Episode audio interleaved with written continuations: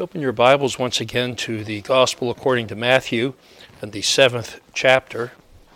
I'm going to be reading this morning Matthew chapter 7, beginning with the 15th verse and reading through the 20th verse. Let's listen now to the inspired Word of God. Jesus still speaking. Beware of false prophets who come to you in sheep's clothing, but inwardly they are ravenous wolves. You will know them by their fruits. Do men gather grapes from thorn bushes or figs from thistles? Even so, every good tree bears good fruit, but a bad tree bears bad fruit. A good tree cannot bear bad fruit, nor can a bad tree bear good fruit. Every tree that does not bear good fruit is cut down and thrown into the fire. Therefore, by their fruits you will know them. And here ends our reading from God's perfect word as we're continuing our series on the gospel or the good news of the kingdom of heaven. This morning we are well into Jesus' concluding remarks uh, in this first great uh, of the five discourses in the uh, gospel of the kingdom of heaven, the gospel according to Matthew. Remember that having gone up on the mountain, Jesus, just like Moses went up Mount Sinai or Elijah went up Mount Carmel, Jesus, having sat down in the teacher's seat of authority, has laid out for us the basic principles of life in the kingdom of heaven.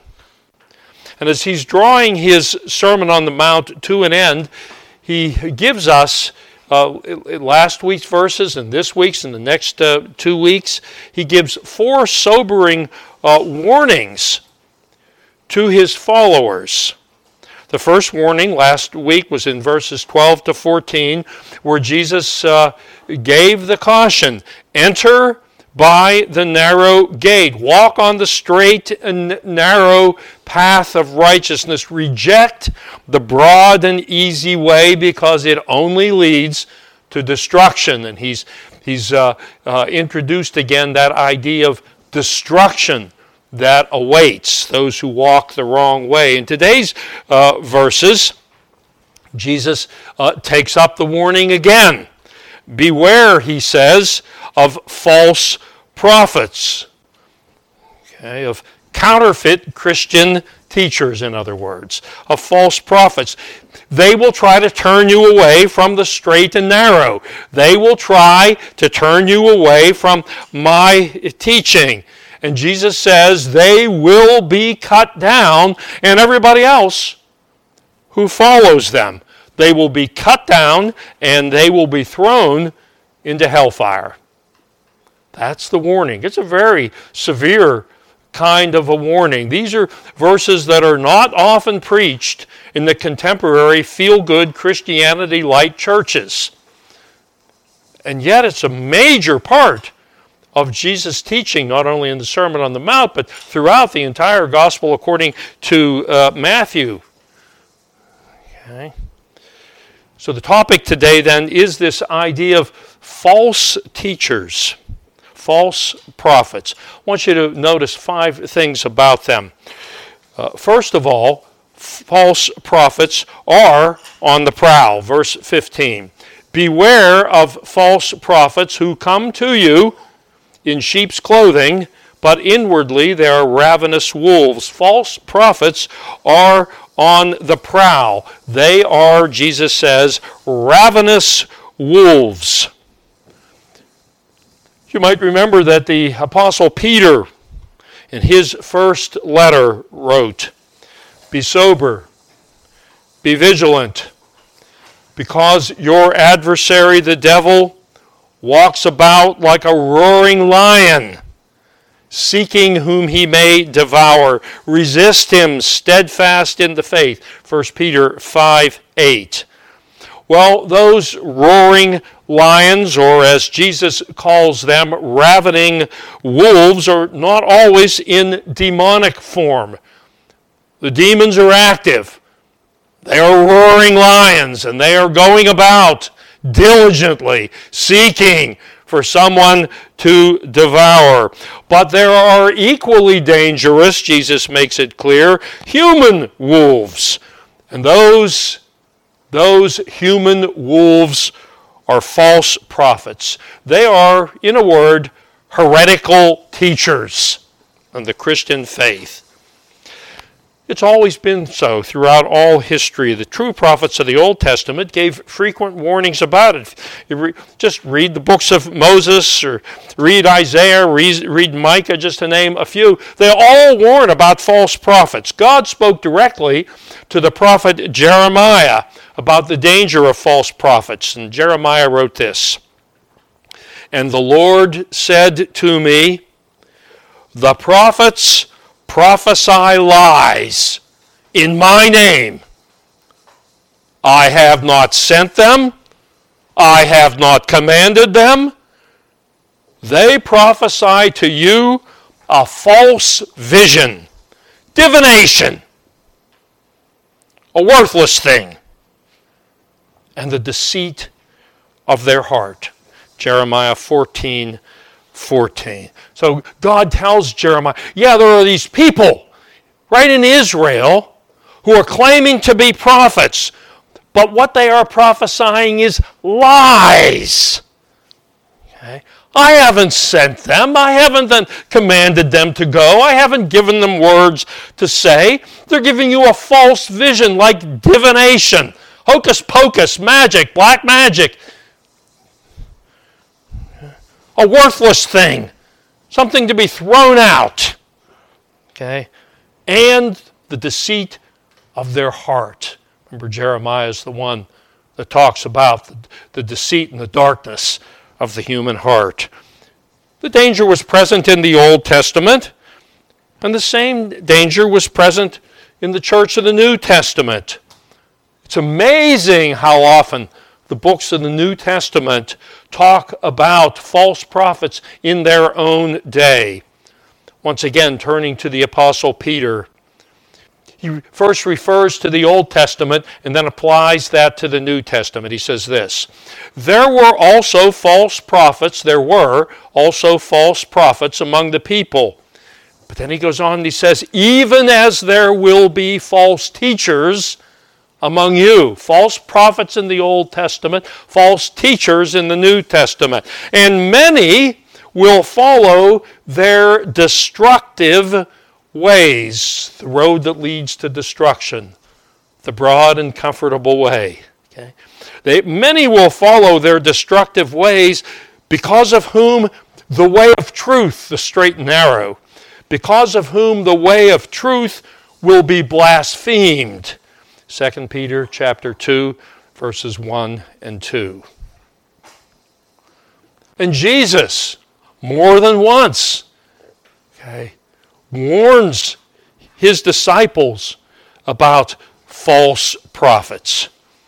Okay. In uh, the last of the five great discourses in this gospel, we're going to hear Jesus say this False Christs and false prophets will rise and show great signs and wonders to deceive, if possible, even the elect. Behold, behold, I have told you beforehand. Matthew 24 24. Not just Peter, not just Jesus, the Apostle Paul repeats the warning. After having established the church in Ephesus, remember the Apostle Paul was on, still on another missionary journey and he can't get back to the city of Ephesus, but he calls for the elders of the church in Ephesus to come and to meet him. And this is what he says to them. He says, Therefore, I testify to you this day that I am innocent of the blood of all men. I am not a ravenous wolf. I am not a roaring lion. I am innocent of the blood of all men. For how is it now that Paul is not a ravenous wolf, a false prophet? For I have not shunned to declare to you the whole counsel of God. By their fruits you will know them. I have not shunned to declare to you the whole counsel of God. Therefore, Paul continues, take heed. That warning constantly. Behold, take heed, pay attention, look out, take heed to yourselves and to all the flock among which the Holy Spirit has made you overseers. That's the purpose of overseers. The purpose is to watch out for the ravening wolves. Take heed to yourselves and to all the flock among which the Holy Spirit has made you overseers to shepherd the good shepherd watches, to shepherd the church of God which he purchased with his own blood. For I know this, Paul says, that after my departure, savage wolves, almost the exact same words Jesus uses, savage wolves will come in among you, not sparing the flock. Acts chapter 20, beginning with verse 26. The Apostle Paul repeated his warning in writing to the church in Corinth where the wolves were well inside. Okay.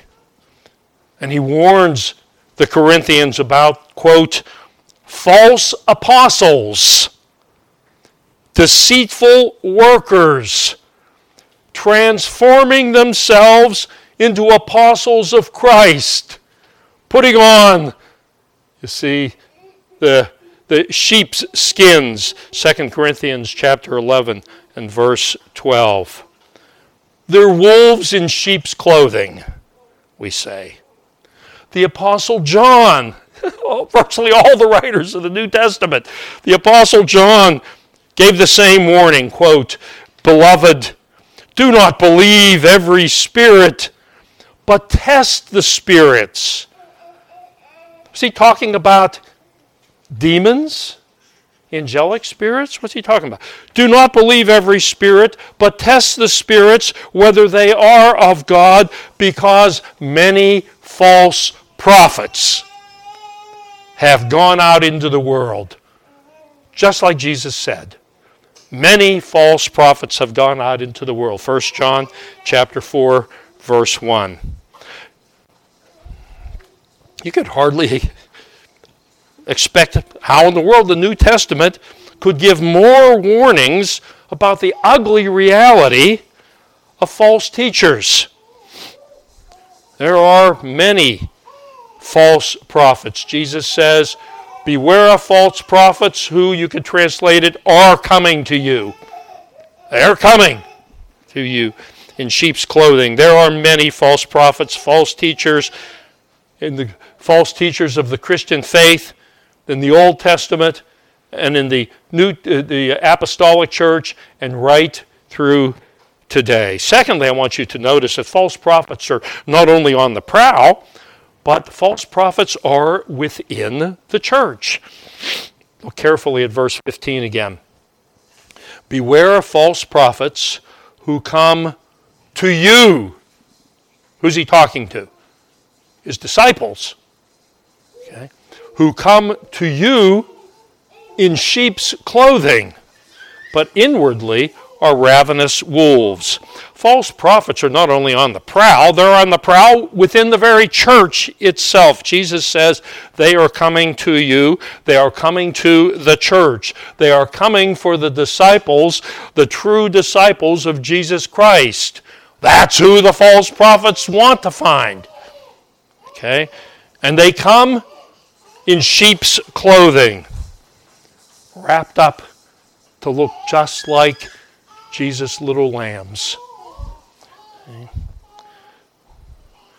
Once again, Peter, if you notice that when I quoted Peter before, 2 Peter 2 1, he wrote, There will be false teachers among you. See, they're not only outside the church, they're inside the church. Paul continued with his very stark words to those Ephesian elders in Acts chapter 20. He continued, and this is what he said. He says, Also from among yourselves, the elders of the church, also from among yourselves, men will rise up speaking perverse things to draw away the disciples after themselves. Acts 20, verse 30. Okay. See, many false prophets rose up, have risen up, and have left the organized Christian church. They proclaimed a new religion Mohammed. That's not Christianity, that's Islam. Mary Baker Eddy. Christian science. That's not Christianity. Somebody once said it's, it's neither scientific nor Christian, Christian science. Pastor Russell, the Jehovah's Witness, anathematized the rest of the church. They start a new church. Joseph Smith. Okay. I know the Mormons today want to be considered very, very interested in being considered Christians, but they are not Christians no matter what kind of sheep clothing they may have on. See? Some false prophets rise up and start new churches. But the startling thing is that most false prophets, most false teachers, don't leave the church. They stay inside the church and they want to be considered inside the church. Wonder why? Why? Why not just, just leave? You don't believe in the Trinity? Leave. I think Paul gives us some insight. For example, in 2 Corinthians chapter 2, verse 17, Paul again talks about his own uh, uh, apostleship. For we are not, that's the apostolic plural, we apostles. For we are not as so many. There are so many others, but we are not as so many peddling the Word of God. Peddling the Word of God. What's it mean to peddle something? It means to sell junk and get money from it. Hucksters of religions selling snake oil to make a profit. And boy, they're successful. Some of the largest congregations you'll see, big TV audiences, popular, living in mansions, mansions, making a lot of money. That's one reason. There's a lot of money to be had there. There's a second reason, I think. And that, the second reason is nominal Christians in the church. Nominal, the tares amongst the wheat. Why are the false prophets in the church? Well, because there's such a big harvest in the church. There are so many tares in the church. It may be that most of the church is tares. It's very possible. Very possible. Okay. And so the Apostle Paul warned Timothy about it. This is what Paul said to Timothy The time will come when they will not endure sound doctrine. He's not talking about the false prophets here. He's talking about the tares in amongst the wheat. The time will come when they will not endure sound doctrine, but according to their own desires, because they have itching ears, they will heap up for themselves teachers false teachers, false prophets. 2 Timothy chapter 4 verse 3. The false prophets stay in the church because there's so many false Christians in the church. And they have itching ears and they like what the false prophets are teaching. They like it. And then Jude, Jesus' brother, one little tiny epistle, you know, right before the book of Revelation. And Jude, boy, he's a plain speaker. And he assigns a very stark motivation to false teachers. This is what Jude says about them. Certain men have crept in, past tense. Certain men have crept in unnoticed, ungodly men who turn the grace of God into lewdness, filthiness, dirtiness, perversion.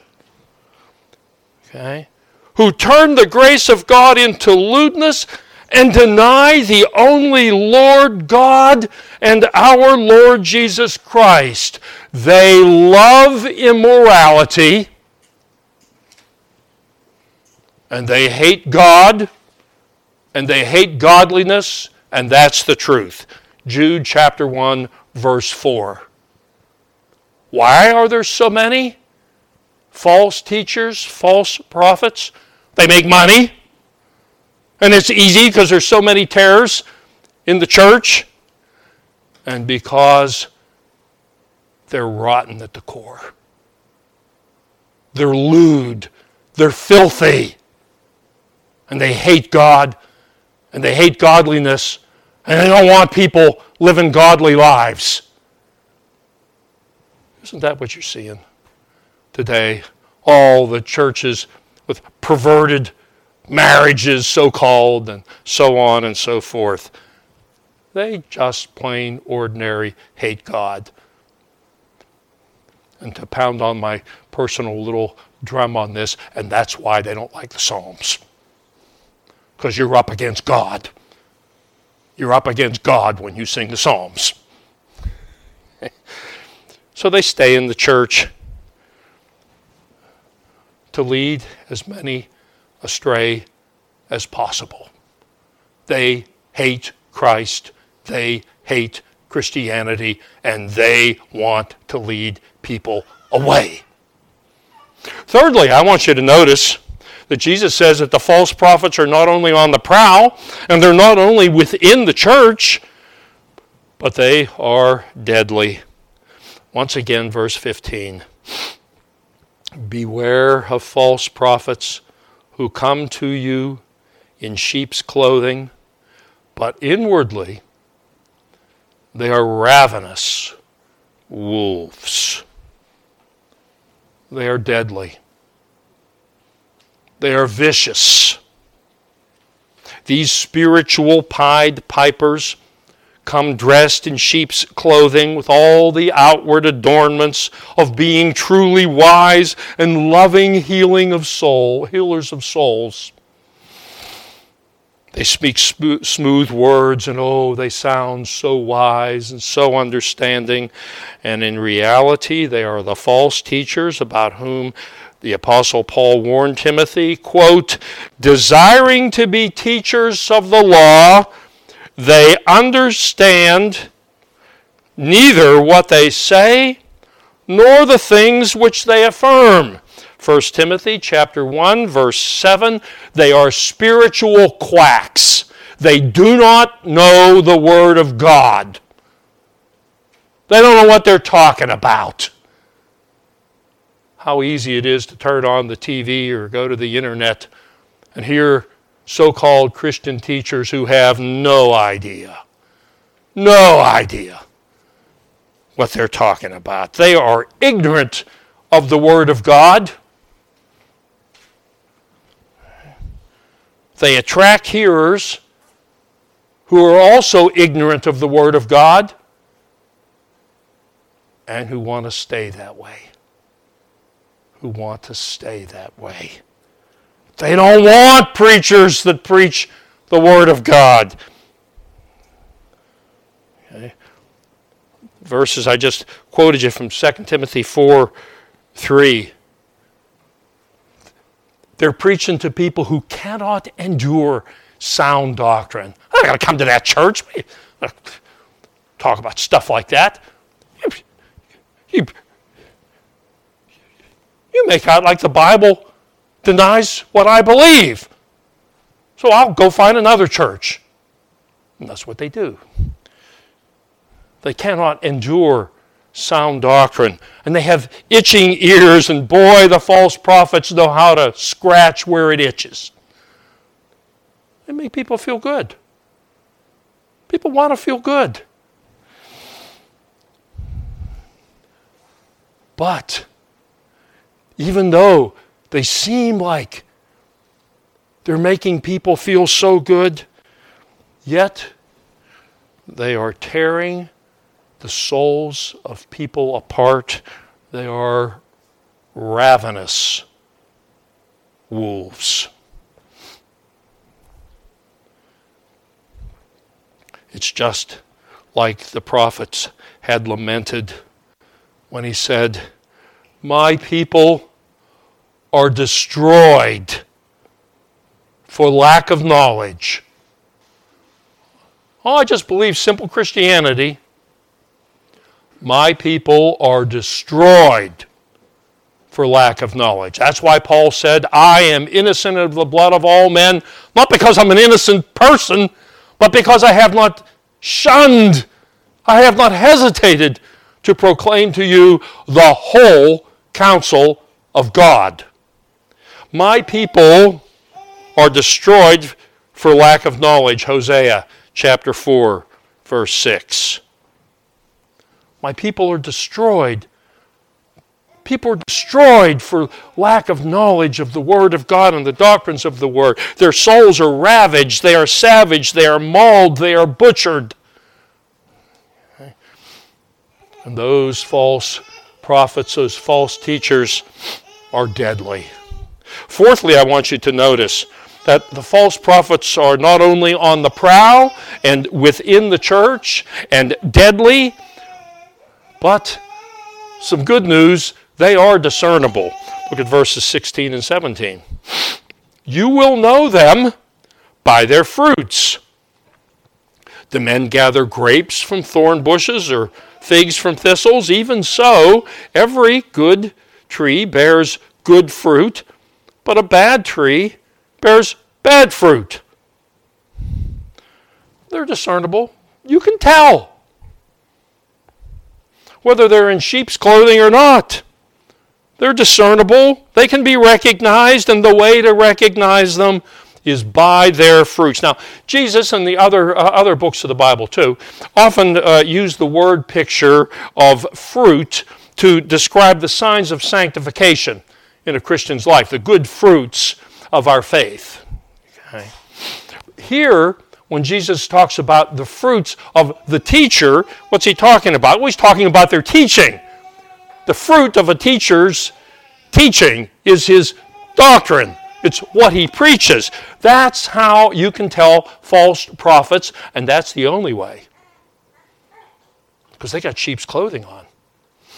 Oh, they're sweet and they're kind and they're successful and they're all. But their fruits, their teaching. The way to discern false teachers is by their teaching, by their doctrine. That's the question you always have to ask. What's there? The word doctrine means teaching. Isaiah spoke to his hearers about discerning false teaching, how to do it back in Isaiah's day. To the law and to the testimony. If they do not speak according to this word, it is because there is no light in them. The prophet comes, he says this, the priest teaches. It's the duty of the priest, according to the book of Malachi. His duty is to preserve knowledge, to teach was one of the duties of the priesthood of the Old Testament to teach. Okay? Isaiah says, to the law and to the testimony. If they do not speak according to this word, it's because there's no light in them. Isaiah 8 and 20.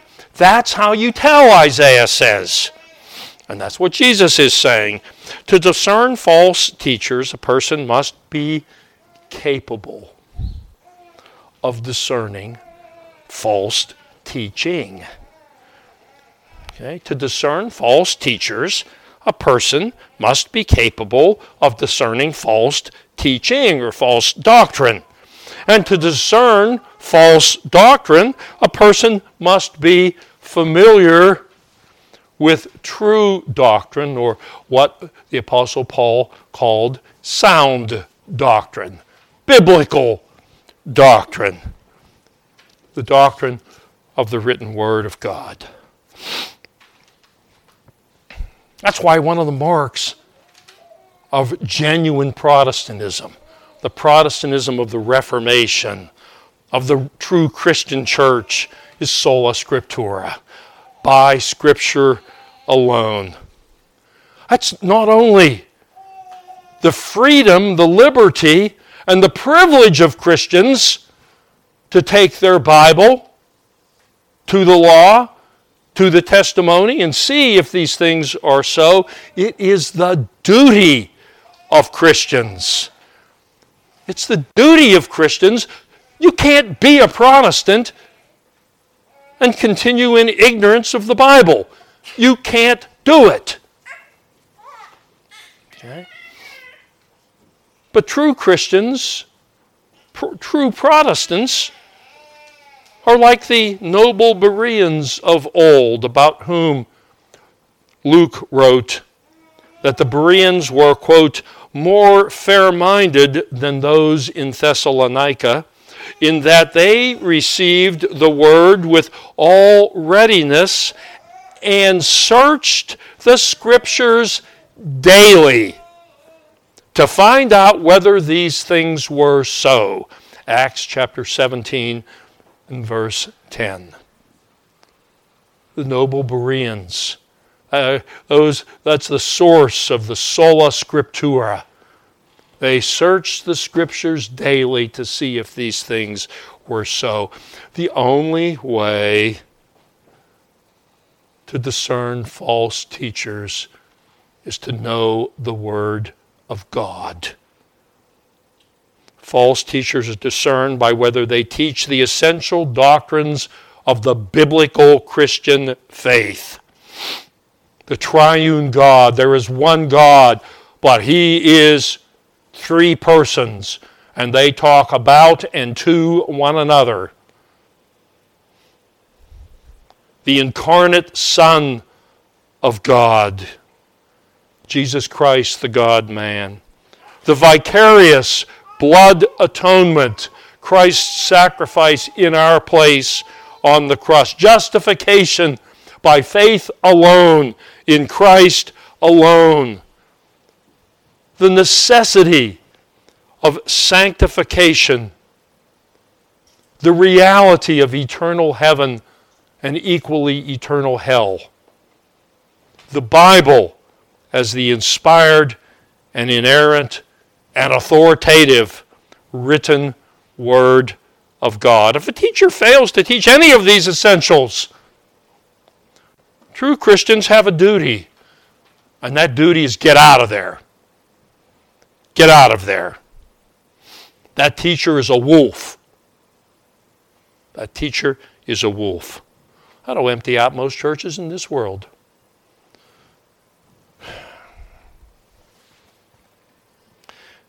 That's why Jesus says in verse 16, You, that's you, you,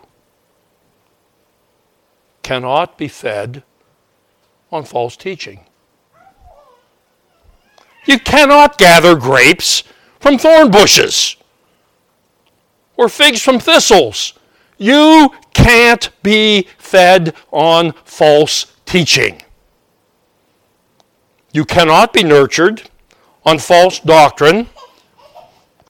The bad fruit here, uh, the, the origin of the word here is putrid. It's decomposing fruit.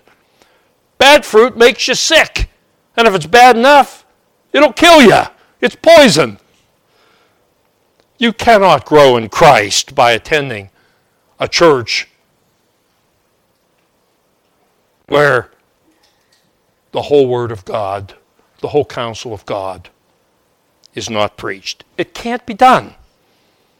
Some people will say, well, yeah, Jesus, Jesus had dinner with the Pharisees. The Apostle Paul went to, went, went to the Areopagus in Athens where the pagans were, surrounded by those pagan altars and temples. Yes, he did. But he did not worship with them, and he did not pray with them, and he did not fellowship with them. He preached to them. And if they run away, they run away.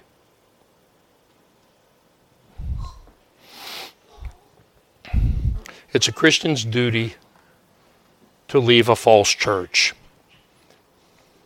When talking about biblical marriage, very conservative Christians often quote this verse from the Apostle Paul Do not be unequally yoked together with unbelievers.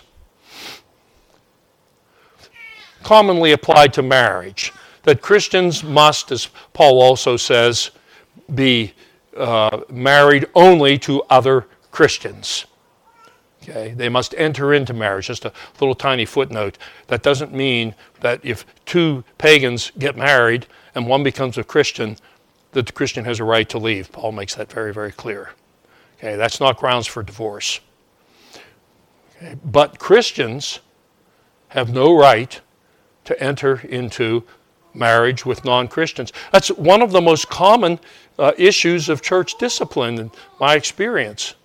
When members of your congregation, somebody decides they want to, they're so in love, and they can be a good influence. And the Word of God says, do not be unequally yoked together with unbelievers, and that is most certainly a yoking. And yet, that is true, that, that that's a fair uh, conclusion from these verses, but it's not what Paul's talking about. Paul is not talking about marriage. He goes on.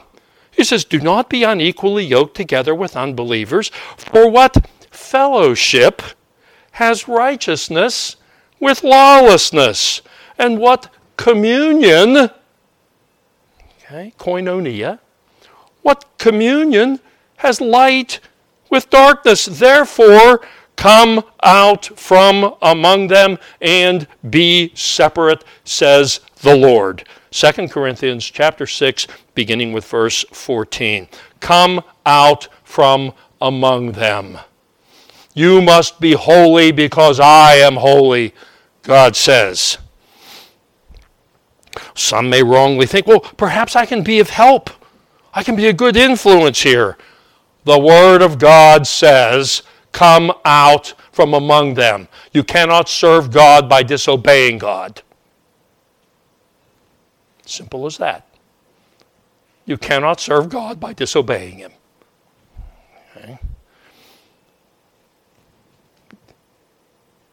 Christians should take fair warning from the Word of God. I know there are lots of people in uh, mainline denominations, for example, that have gone apostate, that are clearly apostate. And there's lots of people who are professing Christians, but they're absolutely ignorant of the Word of God. And in their ignorance, they're disobeying God. I'm in the mainline church because I'm not going to abandon the ship. The ship is sunk. Stay and fight while it's afloat. But when it sinks, you have a duty. And your duty is to come out from among them and be holy because I am holy. It's your duty. And the apostle gives a stark warning. There's a kind of there's a possibility of, of an arrogance in that position. I know, you know, they, they, they feel like they're doing the right thing, but it's really arrogant. The apostle writes, do not be deceived. This is one of Paul's famous do not be deceived verses. He has a whole slew of them. Do not be deceived. Evil company corrupts good morals. 1 Corinthians 15:33 and you are not immune. You're not immune. Fifthly and lastly, I want you to notice that false prophets are not only on the prowl and within the church, they are deadly, they are discernible, and fifthly, they are doomed. They are doomed. Verse 19 Every tree that does not bear good fruit is cut down and thrown into the fire. False prophets, false teachers, and those who follow them will be cut down and thrown into the fire. The broad and comfortable way only leads to destruction. It does not lead to eternal life. It never did, it never could, it never will. And the false teachers, in particular, will be cut down and thrown into the fire. Hell is real, and hellfire is real.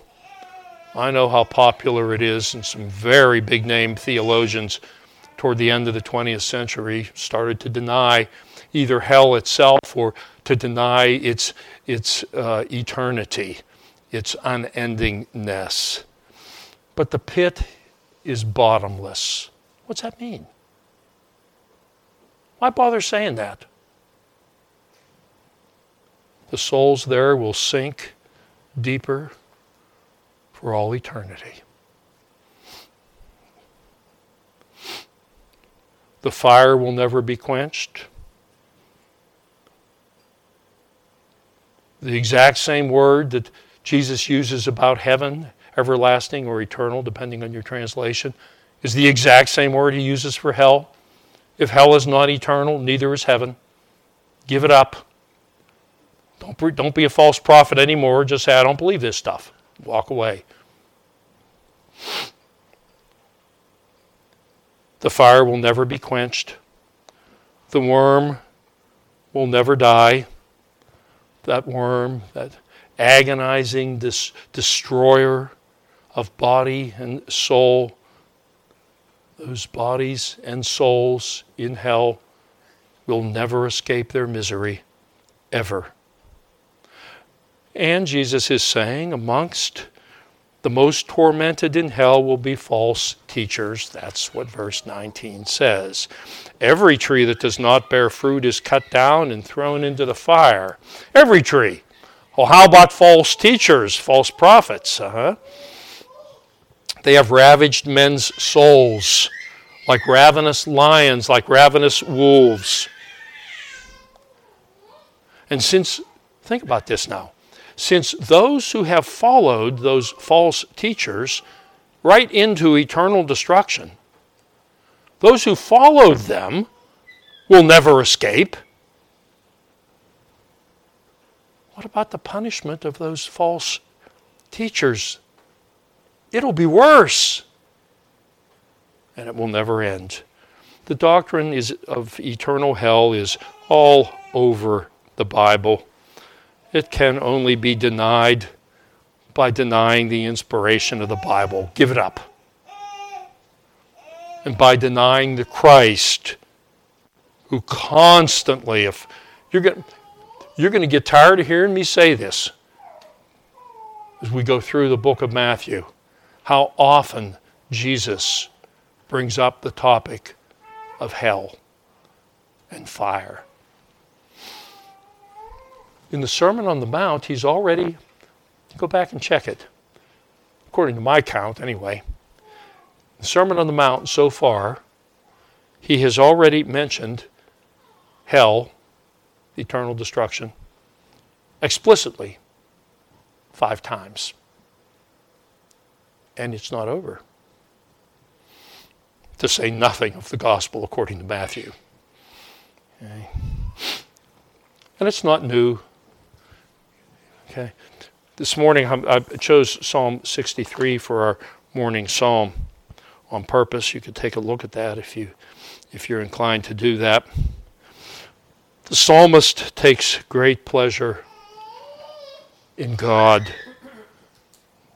My soul followeth hard after thee. Thy right hand upholds me. There's the perseverance of the saints because of the preservation of God. My soul followeth hard after thee. Thy right hand upholdeth me. And then what does the psalmist say? But those that seek my soul to destroy it shall go into the lower parts of the earth. They shall fall by the sword. They shall be a portion for foxes or a prey for jackals, you might say. But the king shall rejoice in God. Everyone that sweareth by him, that's faith. Everyone that sweareth by him shall glory, but the mouth of them that speak lies. Whether that's I, very often, I think in the Psalms, the the uh, the, the, enemies that are discussed um, are explicitly the demons. Those are the ones who say unto you daily, "Where is your God?" They say it in a million different ways. But there are earthly enemies too, and chief among them are the false teachers, but the mouth of them that speak lies, because false doctrine is a lie. It's a plain, ordinary lie. The mouth of them that speak lies shall be stopped. And the psalm sort of crashes. it's over. That's the last word. We don't, put a, we don't put a sweet cherry on top. We just say the truth. Why? God God is holy and he hates blasphemy and false doctrine is blasphemy. Yes. And God loves his own and he is angry with those who speak lies to people in Christ's name and God has sworn to recompense those who pervert the way of truth for their own purposes. Let's pray. Dear Lord Jesus Christ,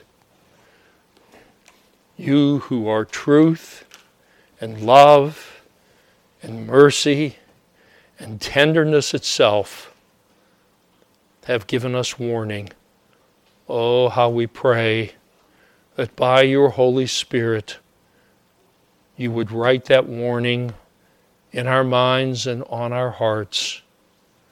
And oh, that you would preserve us and our loved ones and all the true church of Jesus Christ from the ravenous wolves and the roaring lions. We pray it in Jesus' name. Amen.